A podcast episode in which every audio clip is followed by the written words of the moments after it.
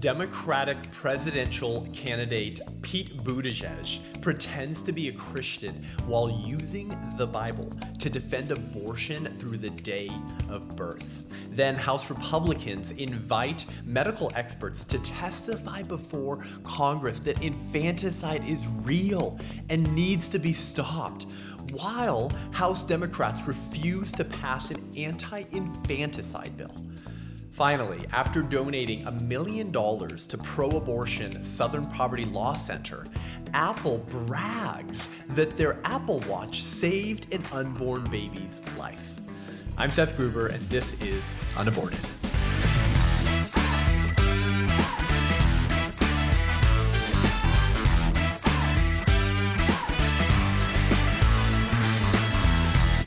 Welcome to Unaborted. Thanks for joining us on the show today. Hey, if you have been following this Democratic presidential campaign for the 2020 election, then you're probably aware of some of the key figures who have gotten a lot of attention from the mainstream media, even if they haven't been polling very popularly with the American um, public. It's because, of course, the media loves people that make them feel good about themselves. The media loves people who believe what they believe. So even if certain individuals aren't polling great, they're going to get a lot of attention. Well, someone who has gotten a lot of attention since he announced his candidacy is um, Pete Buttigieg.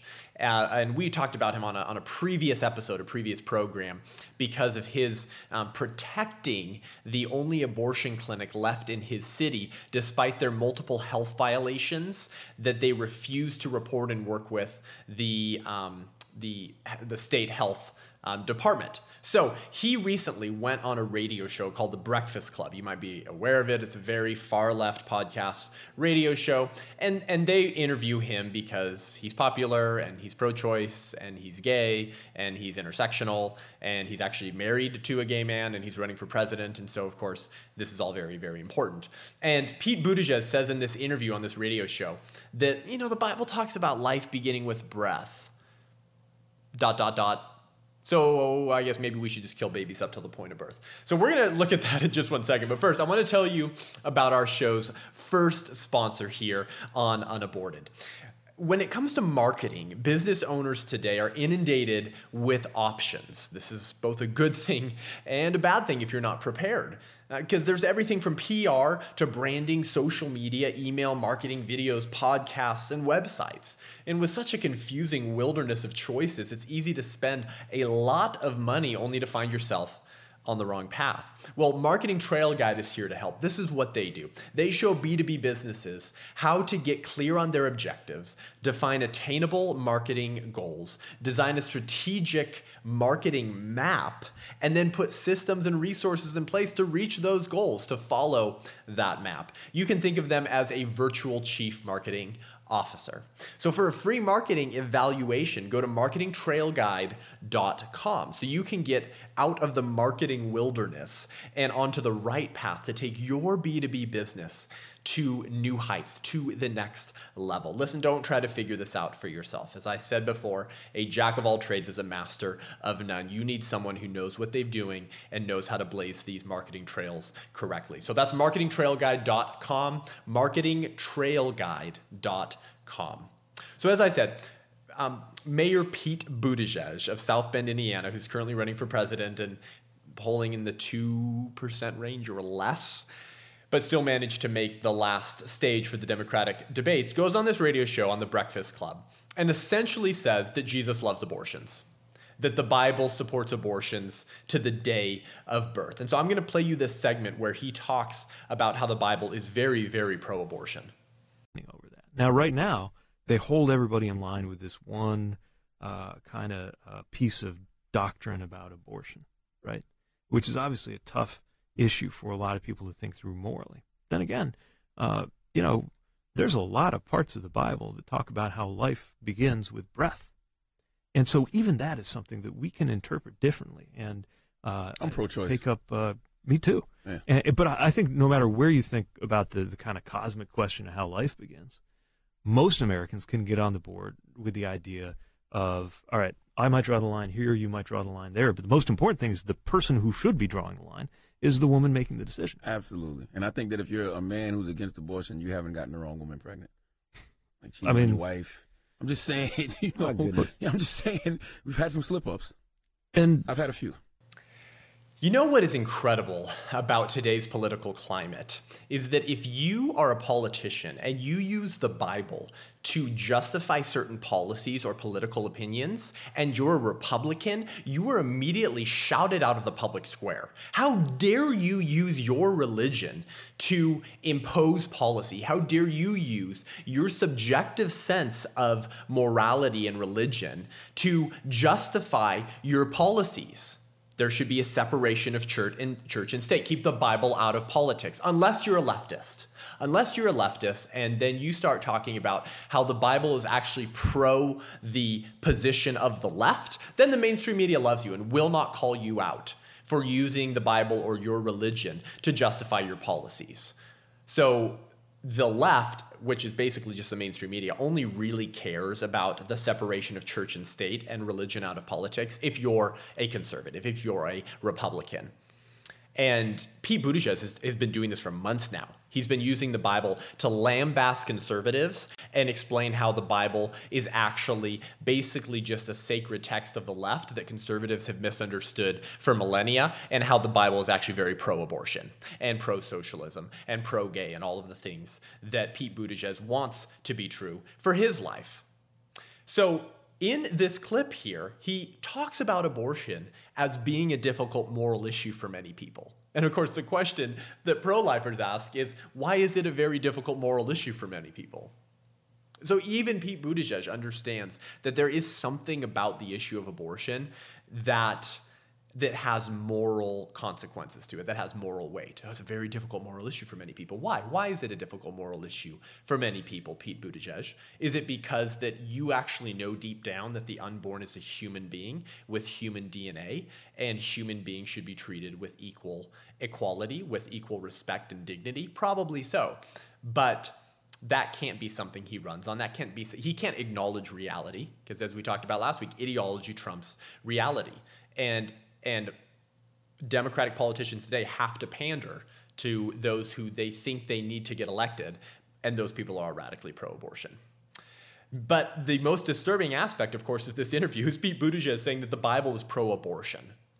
He, he says, then again, there's a lot of parts of the Bible that talk about how life begins with breath. Even that is something that we can interpret differently. No matter what you think about the cosmic question of how life begins, then he goes on to say only the woman should be drawing the line. No, no matter what you think about the question of when life begins, no, no one should really be deciding that. Only the woman should draw the line as if we don't know when life begins, right? As if the question, the cosmic question of how and when life begins is subjective, like we don't know. Oh, we just don't know. You know, the science of embryology hasn't answered that question, human biology hasn't answered that question.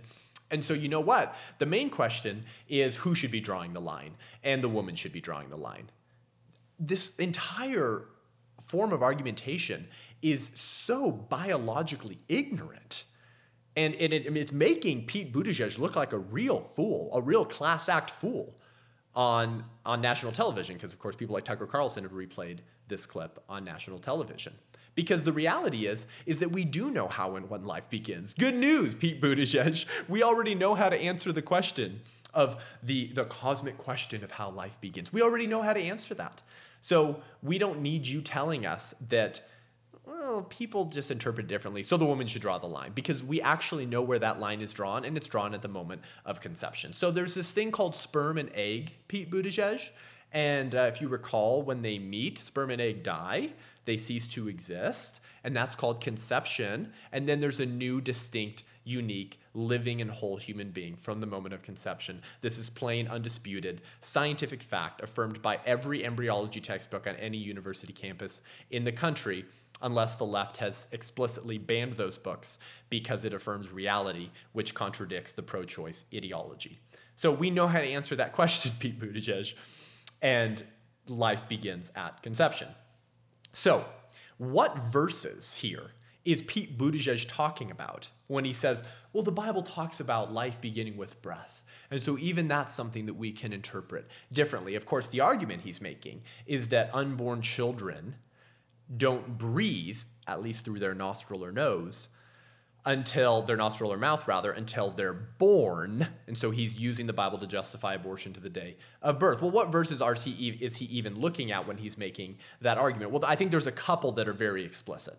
So in genesis 2 7 the god says the bible says that the lord god formed a man from the dust of the ground and breathed into his nostrils the breath of life and the man became a living being this is probably one of the verses that Mayor Pete is thinking of when he is describing life beginning with breath. So, see, God breathed life into the first man, and the man became a living being. So, it was because of God's breath in him that he became a living being. But what you have to understand about this verse, you guys, is that Genesis is a text about creation. It's not a biology textbook. And Adam and Eve were from what we know, it seems, if you study Genesis, they didn't go through a prenatal stage. They didn't go through a fetal stage.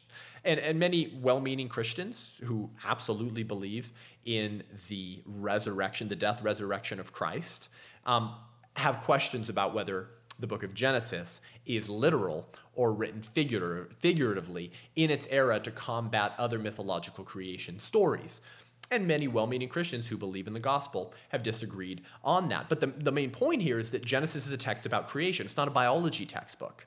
And so Adam and Eve, if the book of Genesis is indeed literal, would not have gone through a prenatal or fetal development stage. They would have been formed by God as basically fully formed teenagers or adults, and because they would have had children shortly after. So it's not a description of how biology takes place, of how every human being after them developed, who developed in a womb, these would have been the first human beings. Secondly, unborn babies do breathe. Mayor Pete has no idea what he's talking about, or he does, and he's being he's being cynical in order to advance a pro-choice position because unborn babies do breathe. They just don't breathe through their nostril or mouth when they're in the womb. They breathe through the umbilical cord. So babies are breathing in the womb. And so if, if your argument is that life begins with breath, it shouldn't matter how that breath is happening, how that breathing is happening, if, that, if that's your main argument, because unborn children do indeed breathe in the womb. The second verse or passage that Pete Buttigieg might be referencing when he says that life begins with breath and therefore we should be able to kill babies as they're being born is in Ezekiel 37 4 through 6. And so the prophet Ezekiel says, Then he said to me, this would be God talking. Prophesy to these bones and say to them, Dry bones, hear the word of the Lord. This is what the sovereign Lord says to these bones I will make breath enter you, and you will come to life. I will attach tendons to you and make flesh come upon you and cover you with skin. I will put breath in you, and you will come to life. Then you will know that I am the Lord. So again, you see this imagery of, of God breathing in breath, putting in breath into human beings, and that they will then come to life. But Ezekiel's account here is a vision that the Lord gave him, and it symbolizes the spiritual deadness of the people of Israel. Again, this is not a description of human development, of embryology, of how we, how we became who we are as whole human beings. This was a specific vision God gave him that symbolizes spiritual deadness of the people of Israel, but then includes God's promise of recreation and revitalizing of the nation as a whole. So these dry bones in this valley that Ezekiel is envisioning symbolize the dry bones and spiritual deadness of the people of Israel, but that God is promising to put bone and flesh on them and breathe life into them. This is symbolic imagery for God's future promises. This is not biology. This has nothing to do with how human beings get their value through the breath or through through tendons or through flesh all of the different words that are used in this passage. And these are two of the most popular passages in scripture where you see life being linked with breath or breath being linked with life. And clearly none of this is communicating that babies can be slaughtered through the point of birth because until they can literally breathe through their nostril or mouth they're not valuable. So i mean so anyways two can play at this game pastor pete mayor pete who has just been waxing and waning religiously on the American people, saying that they're bad Christians because they believe in the Bible, and that and that Pete Buttigieg's interpretation interpretation of the Bible is this new revelation he has received that enables him to live as a married gay man who supports slaughtering and dismembering babies up until the point of birth because you know Jesus just really loves abortions. And Pete Buttigieg is an outspoken Christian, meaning that like he's actually said he's a Christian. Okay, he's not just saying well, Christians say the Bible says this, and here's why they're wrong. He has literally said multiple times, I'm a Christian. And he's using the Bible to advance his own leftist agenda. Well, as it turns out, you guys, the Bible is actually very, very pro life. if Pete Buttigieg wants to play at this game, saying that the Bible is pro abortion because life begins with breath, then let's play at that game. Okay, I typically wouldn't give you a bunch of verses as to why abortion's wrong because I believe that abortion is wrong regardless of whether the Bible says it's wrong or not. Um, and, I'll, and I'll talk a little bit more about what I mean by that in a second. But because Mayor Pete is going to lecture the country on how the Bible is very pro abortion, well, two can play at that game. So here's why the Bible is actually very, very pro life. Here are a few verses that advance an extremely pro life worldview and are irreconcilable, in fact, with the pro choice worldview. So in Luke 1:15, we read, For he, John the Baptist, will be great in the sight of the Lord. He is never to take wine or other fermented drink, and he will be filled with the Holy Spirit even before he is born. John the Baptist will be filled with the Holy Spirit before he is born. Guess what? Blobs of tissue aren't filled with the Holy Spirit. Skin cells aren't filled with the Holy Spirit.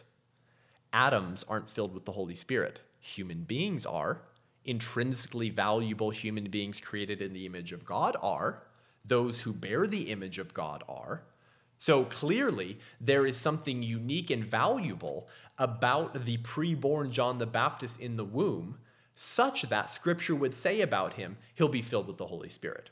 And then in Luke 141, which is one of the most pro life verses, this is when Elizabeth and Mary meet. Elizabeth being Mary's cousin. Elizabeth is pregnant with John the Baptist, Mary is pregnant with Jesus. And it says, when Elizabeth heard Mary's greeting, the baby leaped in her womb, and Elizabeth was filled with the Holy Spirit. So John the Baptist is leaping in Elizabeth's womb when Mary enters the room because Mary is pregnant with the creator of the universe, who is both fully God and fully and fully fetal man, fully unborn man at that point.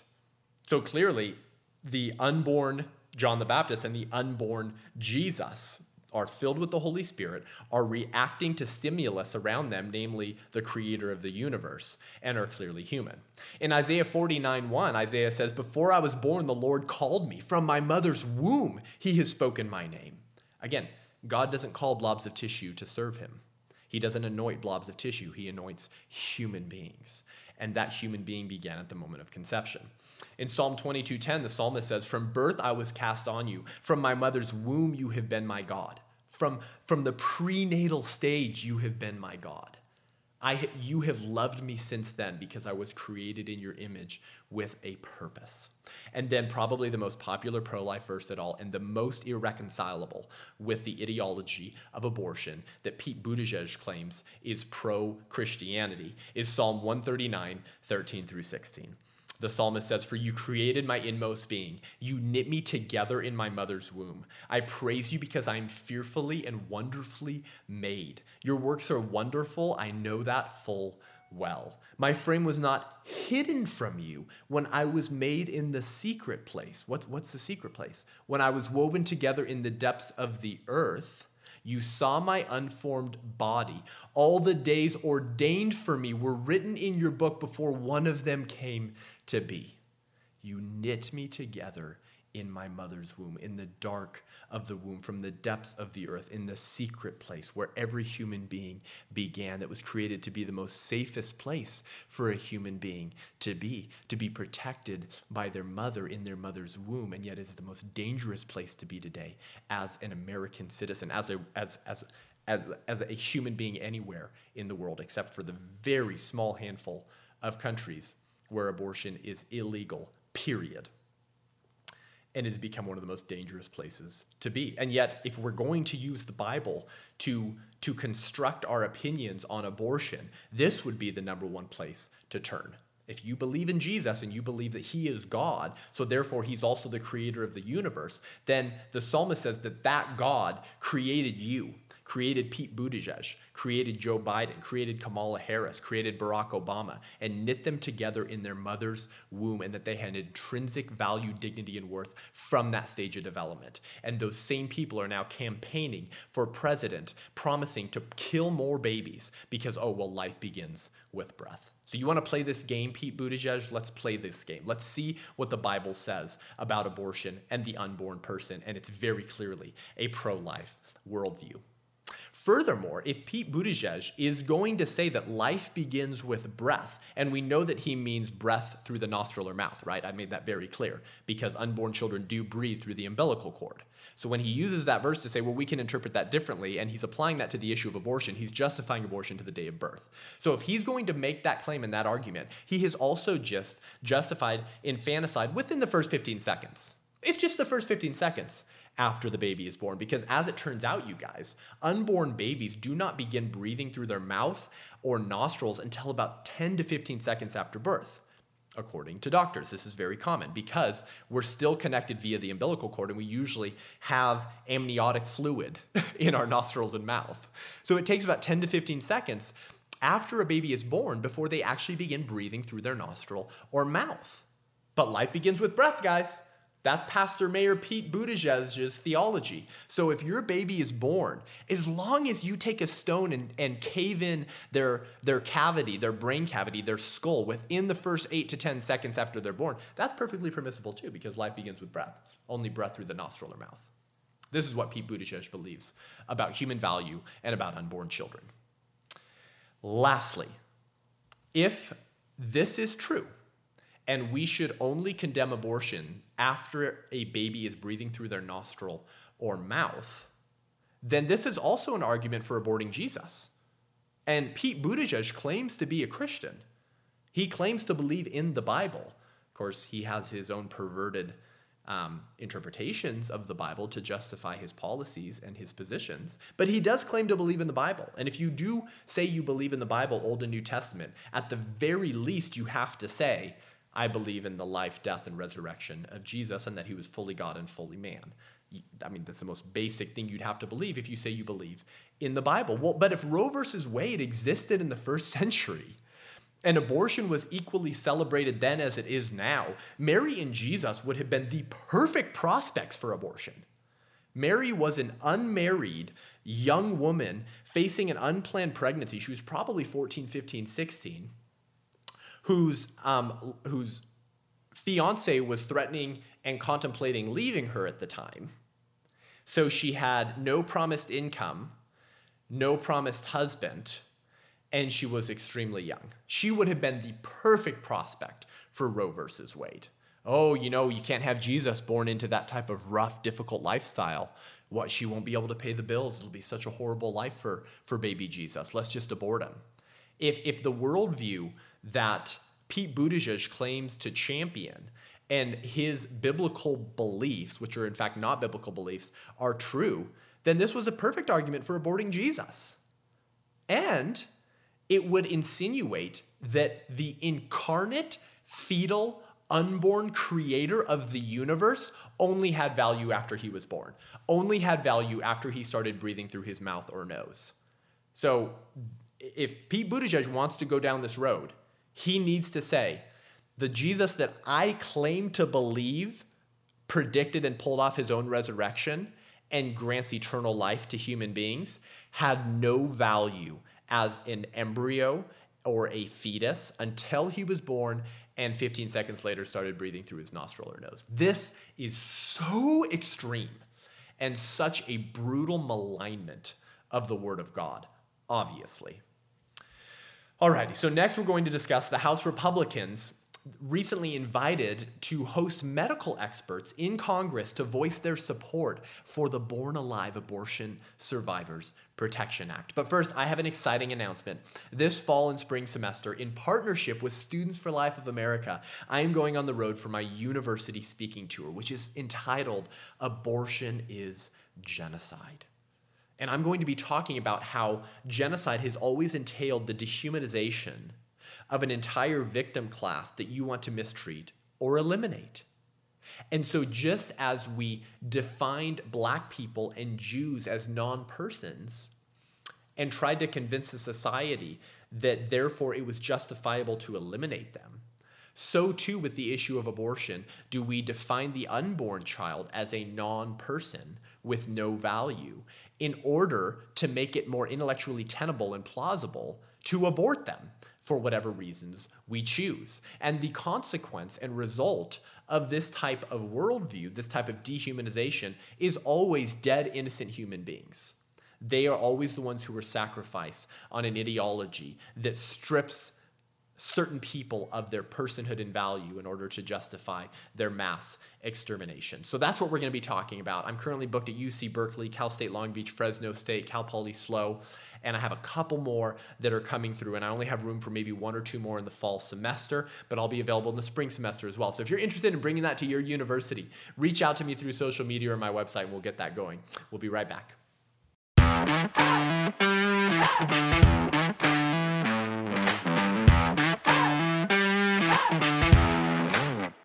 So, welcome back to Unaborted. So, as I said last week, the House Republicans hosted medical experts on the Hill to testify before Congress that infanticide is indeed real and needs to be stopped.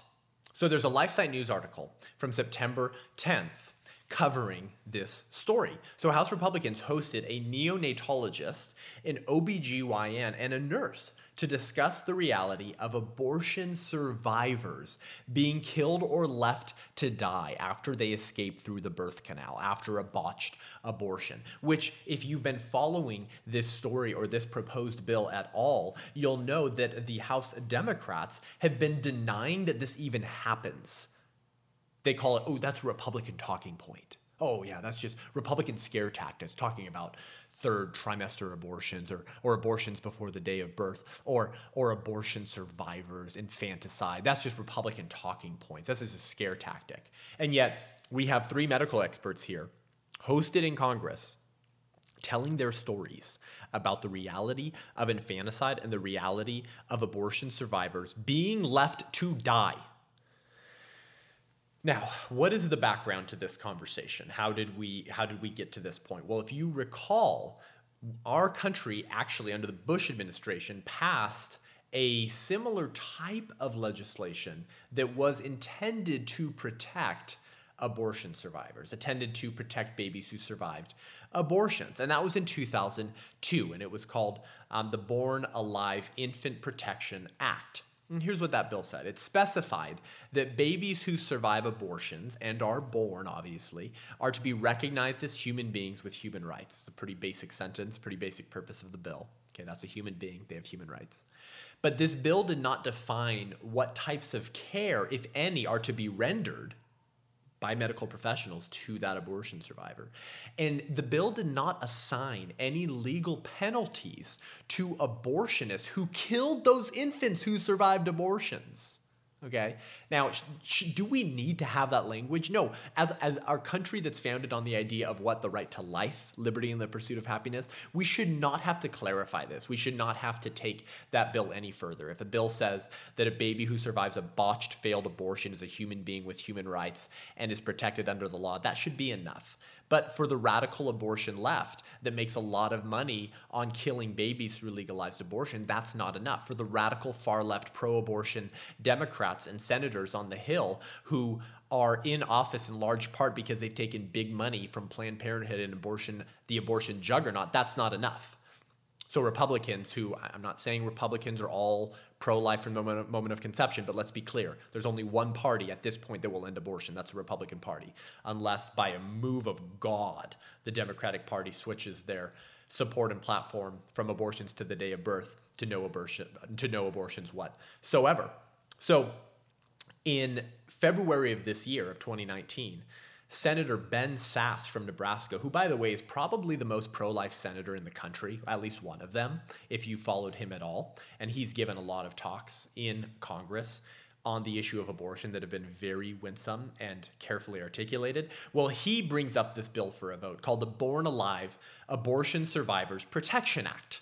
And obviously, it's been quite a few years since the 2002 bill under the Bush administration. And this bill proposed by Senator Ben Sasse was a large response to Governor Ralph Northam of Virginia, if you remember, going on a radio show and being asked a question of what would happen in your state if a mother basically changed her mind and wanted to get an abortion as she was giving birth, or if a baby was born during a failed, botched abortion.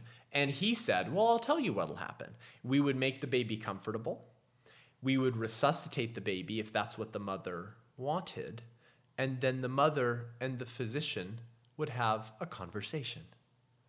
As if there's anything to converse about about after that point. You have a born baby, your biological infant laying next to you, waiting to be laid on your breast, not waiting for you to have a debate with the doctor that helped deliver your baby about whether you're going to suffocate them and throw them in a trash can. So it was in light of that horrendous interview that a governor of a state in our country gave that Senator Ben Sasse said that 2002 bill was not enough to protect abortion survivors. And so the bill came to a vote, and it was it gained a majority vote, 53 44, but thanks to the filibuster previously initiated by Democrats, it didn't receive the 60 votes necessary to overcome that filibuster. Think I want you to think about that for a moment. Senators of the Democratic Party filibustered a bill that said three things. If a baby survives a botched failed abortion, that baby needs to be immediately transferred to a hospital. Because as it turns out, abortion clinics are not created to preserve life, but to end life. Secondly, that baby has to be given the same level of medical and treatment and care that any other baby would be given born in normal circumstances. And lastly, the staff at an abortion clinic need to report that there was a baby born alive during a failed attempted abortion. And then, if the abortionist murders that infant that survived an abortion, he'll be charged with the murder of an innocent human being entirely reasonable. Anyone listening to this probably agrees with that from a moral perspective.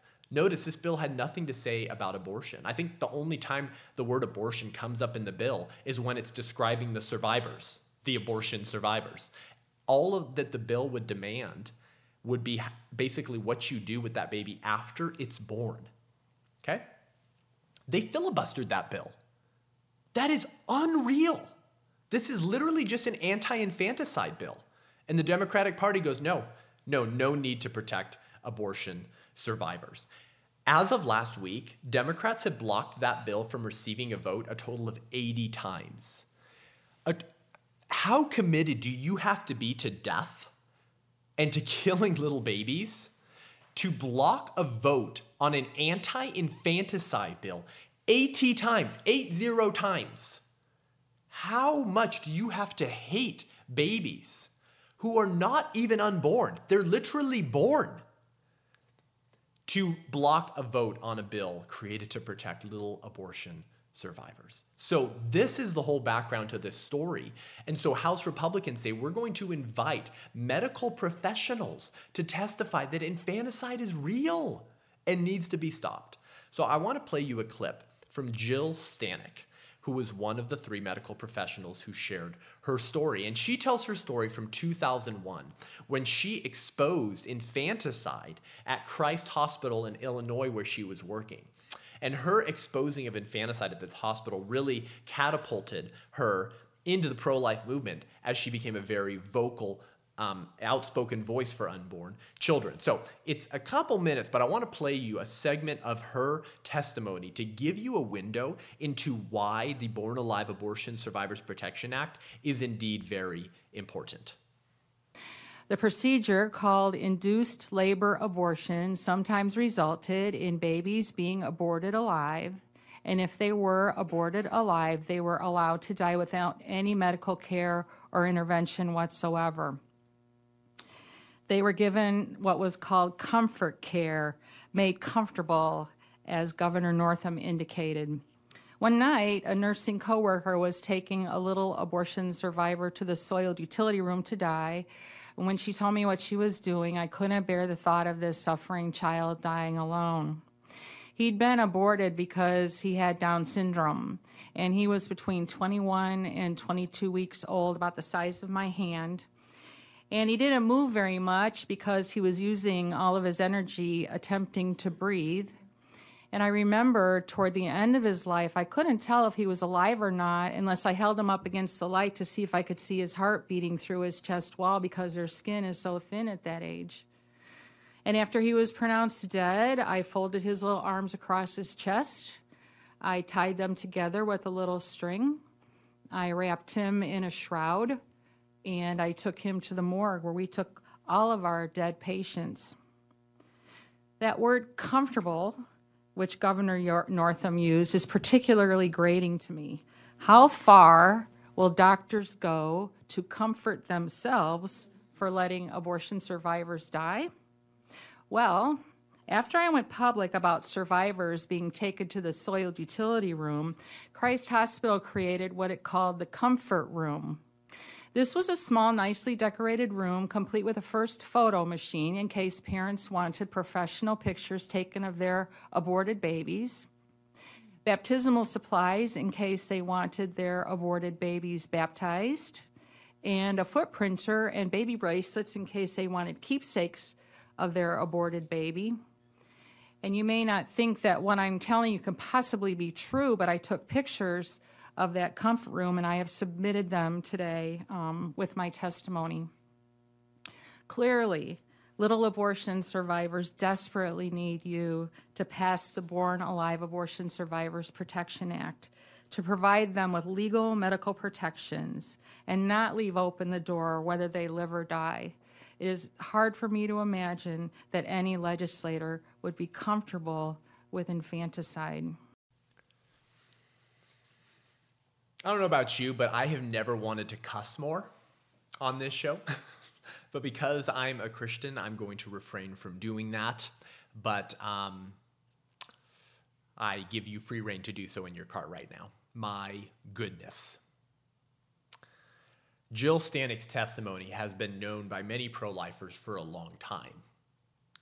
But to the majority of the pro life movement, and certainly the majority of the American public, this story was not known. And yet, her story is representative of a larger problem in the country where babies who survive abortions that were supposed to be killed in the womb are still killed or left to die. And if you leave a little baby to die, you are indeed killing them. That's the same thing. And House Democrats are saying we do not need this bill. It is unnecessary because that's a Republican talking point scare tactic. And that doesn't really happen. Nobody leaves little babies left to die after they've survived abortions. And they say things like, we already have laws in place to protect these babies. Remember Bush's 2002 bill that said babies who are born alive during failed abortions are human beings with human rights? We don't need your bill, Ben Sasse, you pro life bigot. There's already laws in place for this. Did you know earlier this year House Democrats brought a bill up for vote that condemned lynching. It, it added lynching to the federal hate crimes list, and, uh, and and said that basically that's wrong. We need to condemn lynching, despite the fact that we already have laws in place against murder, regardless of how you murder someone.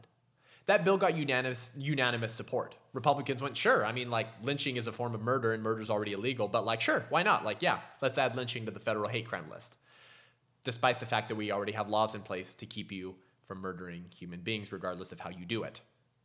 And then when it comes to abortion, they say, oh no, we, we, all, we already have laws in place. We already have laws in place. So we, we don't need your anti infanticide bill. Interesting, you had no problem condemning lynching and adding it to the federal hate crimes list, despite the fact that we already have laws in place to prevent murder and abortion as a form of murder. And, and murdering an infant that's already born is legally murder because murder is more of a legal term. Our country says that when you kill a baby in the womb, it's not murder because it's legal. But because infanticide is illegal, if you kill an infant, then it's murder. So at least legally and culturally, we can come to the same table, right? And say, can we at least call the killing of infants murder? Nope. Nope. Democrats do not want to call the killing of infants murder if those infants were born alive during failed abortions because you see, they were intended to be killed. They weren't supposed to make it out of the womb. They were supposed to be dismembered. They're unwanted, and that's where human value comes from, is whether you're wanted or unwanted. So the Democratic Party is the party of infanticide. They have been the party of abortion since 1973, at least, when it was legalized. They are now the party of infanticide. And th- that, that sound extreme? You don't like that? Let me, let me show you how. Let me show you exactly how. In 2002, when the Born Alive Infant Protection Act was passed under the Bush administration, do you want to know how much support that bill got? Unanimous bipartisan. Every single Republican and every single Democrat came to the table and unanimously supported and voted in the Born Alive Infant Protection Act, which simply said that abortion survivors are human beings with human rights. But if you start dictating what types of rights are entailed for those born alive abortion survivors, in 2019, you're called a pro life bigot that is using scare tactics to make abortion illegal, despite the fact that Ben Sasse's bill literally had nothing to do with abortion. It only had to do with how we treat babies who survive abortions and are no longer in utero. They're no longer in the womb. That makes you the party of infanticide. Now, in 2019, in February, when this bill came for a vote, that just said, let's dictate how we treat these babies, okay? Let's actually mandate certain levels of protection for them. I don't know, like if you're a baby who's born alive during a failed abortion, you should have the same level of medical attention and care as a baby born in normal circumstances. You know, like that. You want to know how many Democrats in the Senate voted for that bill? Three. Three Democrats said, yes, we should vote to protect babies who are born from being dismembered or thrown in a trash can. Because if you leave them to die, that's you're either going to suffocate them, leave them there on the table, or pitch him in a bottle of saline solution or in the trash. Three Democrats voted to condemn infanticide in 2019. The Democratic Party in 2002, unanimous support. They are the party of infanticide if only three senators will vote on an anti infanticide bill. Do you know what's really frightening about this, though, you guys? Is that infanticide is, the in, is in entirely intellectually consistent with the pro choice worldview. That is what is frightening. That it's not like this is like some, some outlier of a position. Like, oh, like that's just crazy that you'd be for infanticide if you're pro-choice. No, intellectually it makes perfect sense. It makes it makes perfect sense to move from it's okay to kill babies in the womb to it's okay to kill babies outside the womb. That's what's frightening. Let me let me tell you what I mean by that. If the unborn is not a person and abortion is a fundamental woman's right to kill a baby in the womb, why should that mother's right cease or go away simply because one minute and six inches has passed from when the baby goes from unborn to born. What is so meaningful about the one minute between when the baby is unborn to born? What is so meaningful about the six inches that the unborn child travels from unborn to born that causes a pro choice individual to say it's okay to kill the baby in the womb, but after it's born, then it is morally atrocious to kill that baby. What is meaningful about the one minute and six inches between unborn and born? And of course, the answer is nothing is meaningful about that. And if human value is dependent on wantedness and on convenience, which are nearly 100% of the reasons why people support abortion, the mother doesn't want the baby or it's not convenient, then we're all screwed if that's what human value is based on, if it's not based on the fact that you have value intrinsically in, in virtue of being a human being, but rather it's based on your level of wantedness or convenience to others, then might makes right. And whoever is lower on the totem pole is screwed. And the unborn child is always the lowest on the totem pole because they cannot protect themselves. And our country says it's perfectly legal, and the pro choice movement says moral for the biological mother who created that human being to arrange their dismemberment. But then suddenly House Democrats say, oh, but if that baby's born, that no, now it's wrong to kill you. Oh, I mean, except they're not. They're, they're actually saying it's perfectly consistent, but on an individual level, they probably say they think that's wrong. But they're still going to vote against it in order to pander to radical leftists, in order to protect the abortion juggernaut who is largely responsible for keeping them in their position, probably making them rich as they support abortion to the day of birth. And so, this is why discussing and examining ideas is so important because while all ideas have consequences, bad ideas have victims. While all ideas have consequences, bad ideas have victims. And the idea that human value is dependent on your location six inches from the womb to the world, or it's dependent on your wantedness by your mother or your convenience to your born parents who were at one time unborn as well but weren't dismembered is entirely dangerous, entirely morally bankrupt, and something we should all condemn because might makes right at that point. And if human value is based on those things, and that's the criteria for human value, guess what? That criteria for human value applies when you're born as well. That's why supporting infanticide is entirely intellectually consistent with supporting abortion. Because if you say that baby's only valuable based on their wantedness and convenience, why would that criteria for human value cease when they're born? It, that, that doesn't make sense. So, yeah, it is entirely intellectually consistent to apply that criteria for human value to the baby after it's born and say, I don't care if we leave you there to die. I don't care if we take you to a little soil room and, and then let your and then have your parents pay the hospital to take photos of you dead to remind themselves that they did have a baby one time whose death they arranged, as Jill Stanek said. I don't care about that because my criteria for human value is wantedness, and you're still unwanted despite the fact that you're born. Okay, what happens if we live in a society in 30 or 40 years or less where House Democrats and certain political leaders have decided that if parents don't want their one year old, because the term infant is applied up to one year old, up to 365 days post birth, that they can arrange their death through Planned Parenthood's new infanticidal arm to make more money because they're also unwanted. It's the same criteria. And so we should be thankful that House Democrats and the Democratic Party, which is the party of abortion, have been so inconsistent for so long. We should be thankful for that. And now it looks like they're being more consistent by saying, yeah, if you can kill a baby in the womb because they're unwanted, why not kill it after it's born because they're unwanted? My goodness. Well, next we're going to talk about this absolutely incoherent story from Apple bragging that their Apple Watch saved the life of an unborn baby while donating gobs of cash to pro abortion groups. But first, if you like this show and want to hear more great content and commentary from the front lines of the abortion wars, from the front lines of the pro life movement, then head on over to Patreon dot com slash unaborted. That's patreon.com slash unaborted and become a patron of the show. Uh, listen, you know how this works, right? We need your help. Greg Cunningham, one of the leaders in the pro life movement, says that there are more people working full time to kill babies than there are working full time to save them. That's because killing babies is very profitable, while saving them is very costly. The abortion juggernaut makes a lot of money on the killing of babies, and yet it costs the pro life movement a ton of money to even try to save those lives. So, if you appreciate this show and you think that this is important for young people of the next generation, for Christian leaders, for pro life leaders, for just moms and dads who care about life in our country to get equipped to defend life and be the pro life generation, then become a patron of this show. Help us increase our production value, bring on guests, provide more content and equipping to you so that you're equipped to understand what's going on in the country and in the culture, and then go make a difference and go make an impact.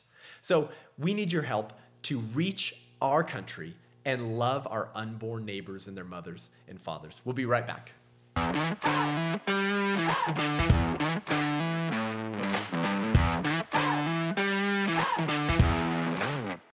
Hey, welcome back to Unaborted. Thanks for staying on the show and, and, and staying with me through this sea of overwhelming and sometimes disappointing information from those who do not care about the lives of unborn children. I know, I know it can be overwhelming at times, but that's what this show is about. It's to equip you and to equip the country to defend life and be able to be a voice crying out for the value of all life in a sea of people and politicians who couldn't care less about trampling over the bodies of unborn children for their political and power agendas.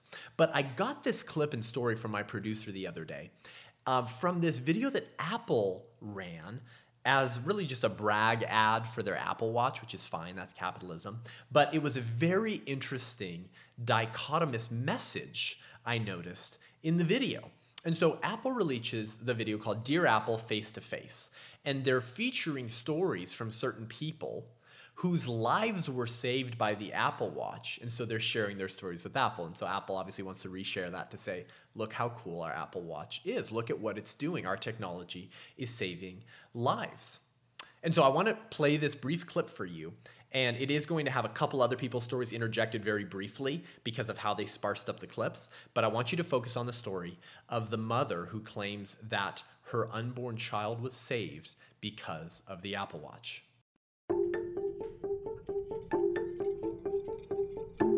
Dear Mr. Cook. Dear Apple. Dear Tim. To T Cook at apple.com. Hey, how you doing? Hi. Hey, good morning. Nice to meet you. Okay, hello. So, the run began as usual. I was 32 weeks pregnant, getting ready to go to bed. The next morning, I'd have notifications on my watch and my phone saying, Your heart rate is elevated. And I was like, huh. huh, that's strange. And I run my EKG and it says 220 beats. And I'm like, something's not right. I told my husband, like, we need to go. He was like, well, I'm in the middle of cutting grass. I'm like, we need to go. And then suddenly I woke up to EMTs. Oh, this is my husband, Kyle. Hey. He's going out to cut the grass. Once we got to the hospital, they realized it was some sort of infection. My heart rate was spiking and it was causing the baby's heart rate to get lower and lower. So, emergency C section, and she was born. Had I not had surgery, it estimated that I would have had a heart attack within less than 12 months. I mean, like, I'm like, I have goosebumps. I don't know if you can see them through like the camera. It's crazy. It's not something you think of your watch Ugh. saving your life. Can you wave hi? I mean, that's a really good story. I mean, that is awesome. Don't get me wrong. Like, I'm wearing an Apple Watch. I don't have a problem with Apple products. But the problem is, and what becomes so dichotomous about this story, is that Planned Parenthood supports killing babies in the womb. Planned Parenthood, uh, I'm sorry, Apple has no problem killing babies in the womb. They perfectly are fine associating themselves with people who defend abortion, who campaign on abortion rights, who promise to advance and enshrine more rights to kill unborn children. And so they're bragging about how wonderful it is that this mother's unborn child was saved because of her notification on her Apple Watch. But also, we're going to give gobs of cash to pro abortion groups right? Which is like, okay, well, pick your narrative. Are unborn children valuable or not? And Apple has given very generously to pro abortion groups, namely the Southern Poverty Law Center. Now, you're probably familiar with SPLC. They're a pro abortion leftist think tank who label organizations they don't like as hate groups. I'm talking about like organizations that say we shouldn't kill babies and I believe in the conjugal sanctity view of marriage, the conjugal biblical view of marriage that every society for thousands of years has supported. They label those types of groups as hate groups. And the Southern Poverty Law Center frequently covers stories anytime that there's, like, I don't know, a violent attack against an abortion clinic, but they fully support violence against unborn babies. So they claim to be a peace organization, they, came to, they claim to be anti violence, but they are perfectly fine with violence against unborn children, and they're perfectly fine with violence against political and ideological opponents. And I'm going to tell you what I, I, mean by that in one second. But in August 2017, after the Charlottesville, Virginia violent riots, Tim Cook of Apple promised a $1 million donation to the Southern Poverty Law Center. And he did this, he said, to combat white supremacy. And that's why he did this.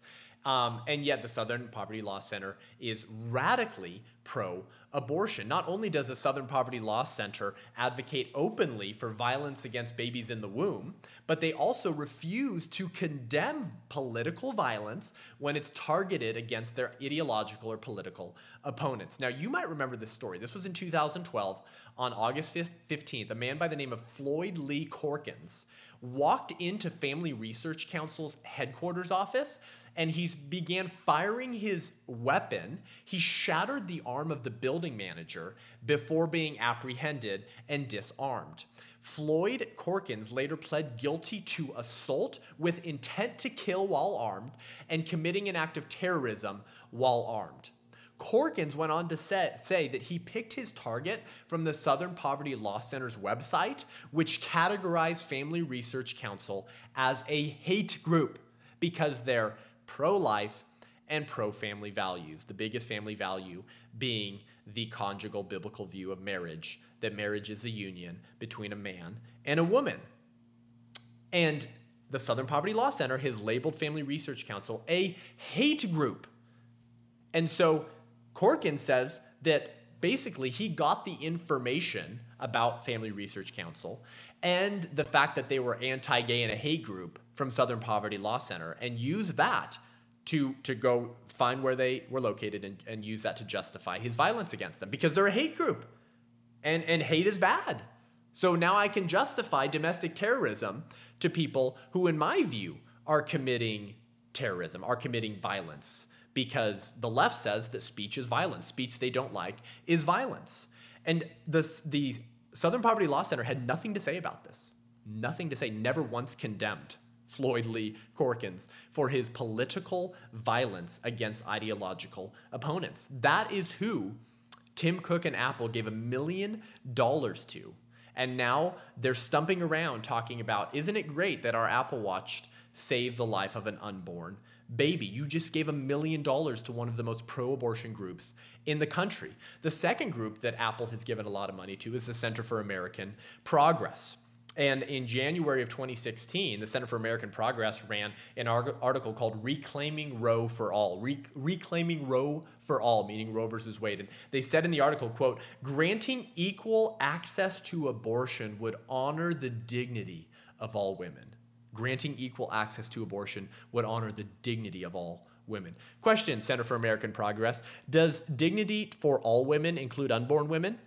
because they're you know they're biologically female, so they're women. So when you say all women, did you mean unborn women? Of course not. So let's rephrase this: granting equal access to dismembering unborn children in the womb would honor the dignity of all women except the 50% of unborn women that we dismember in the womb. You want a little uh, reality translation there from that euphemistic doublespeak. That's who the Center for American Progress is. And Apple continues to give money to them. So pick your narrative, Apple. Are babies intrinsically valuable and cute members of the human family who deserve protection? Or are they disposable, inconvenient messes that can be slowly dismembered? You, you can't stump around saying, our Apple Watch saves the life of an unborn baby because the mother wanted her baby. While giving gobs and gobs of cash to organizations that are literally standing on a platform of dead babies who literally campaign on the increased access to killing babies in the womb and promise to continue to enshrine access to killing your baby in the womb and expand those rights. Th- those are counterintuitive narratives. You can't have it both ways because the only reason why we should celebrate the fact that Apple Watch saved the life of an unborn baby is if what? unborn babies are valuable, right? If they're worth saving. If they're not valuable and not worth saving, then Apple would not have included this story in their ad, correct? That makes total sense. If the baby is a blob of tissue, it's not a person with rights, why advertise that they were saved? Saved from what? It's just a blob of tissue, it's not a person. It's, it, it only makes sense to brag about that if the unborn child is intrinsically valuable. So Apple is giving a tacit admission that unborn children are valuable while giving gobs and gobs of cash to people who swear up and down that the unborn child is not valuable, that they are disposable, inconvenient messes with no human rights or value and can therefore be slowly dismembered because hashtag women's rights. And as I bring up almost every episode now, because you need to understand that this is what is at the heart of the abortion debate, and that is the question what makes humans valuable? And I'm going to continue saying this for the rest of my life on probably every episode, because this is the question that the left and those who support abortion cannot answer. And I want you to be equipped to understand why this question is so important and be equipped to answer it yourself. Are humans valuable because of their level of wantedness or convenience? Or are they valuable intrinsically, meaning that you cannot separate the existence of a human being from intrinsic value, right? It's in virtue of being human to have value. And that's why there is a very, very, very, very, very small minority of the American public who actually thinks that there's a moral equivalency between killing your father and killing your cow. Almost nobody believes that. Why? Well, the answer is, of course, that human beings are intrinsically valuable. There's something about being a human being that gives you more value than animals. And the Christian worldview response to that is that human beings are created in the image of God. But even the secular American public that rejects the idea of the imago Dei or the authority of Scripture, what? They oppose things like infanticide. They oppose things like sex trafficking. They may not be able to explain why they oppose that but support abortion, but they do recognize the simple truth that human beings are intrinsically valuable, even if they're not consistently applying that belief to unborn children. So, this is the ultimate question in the abortion debate what makes humans valuable? And Apple doesn't know how to answer that question.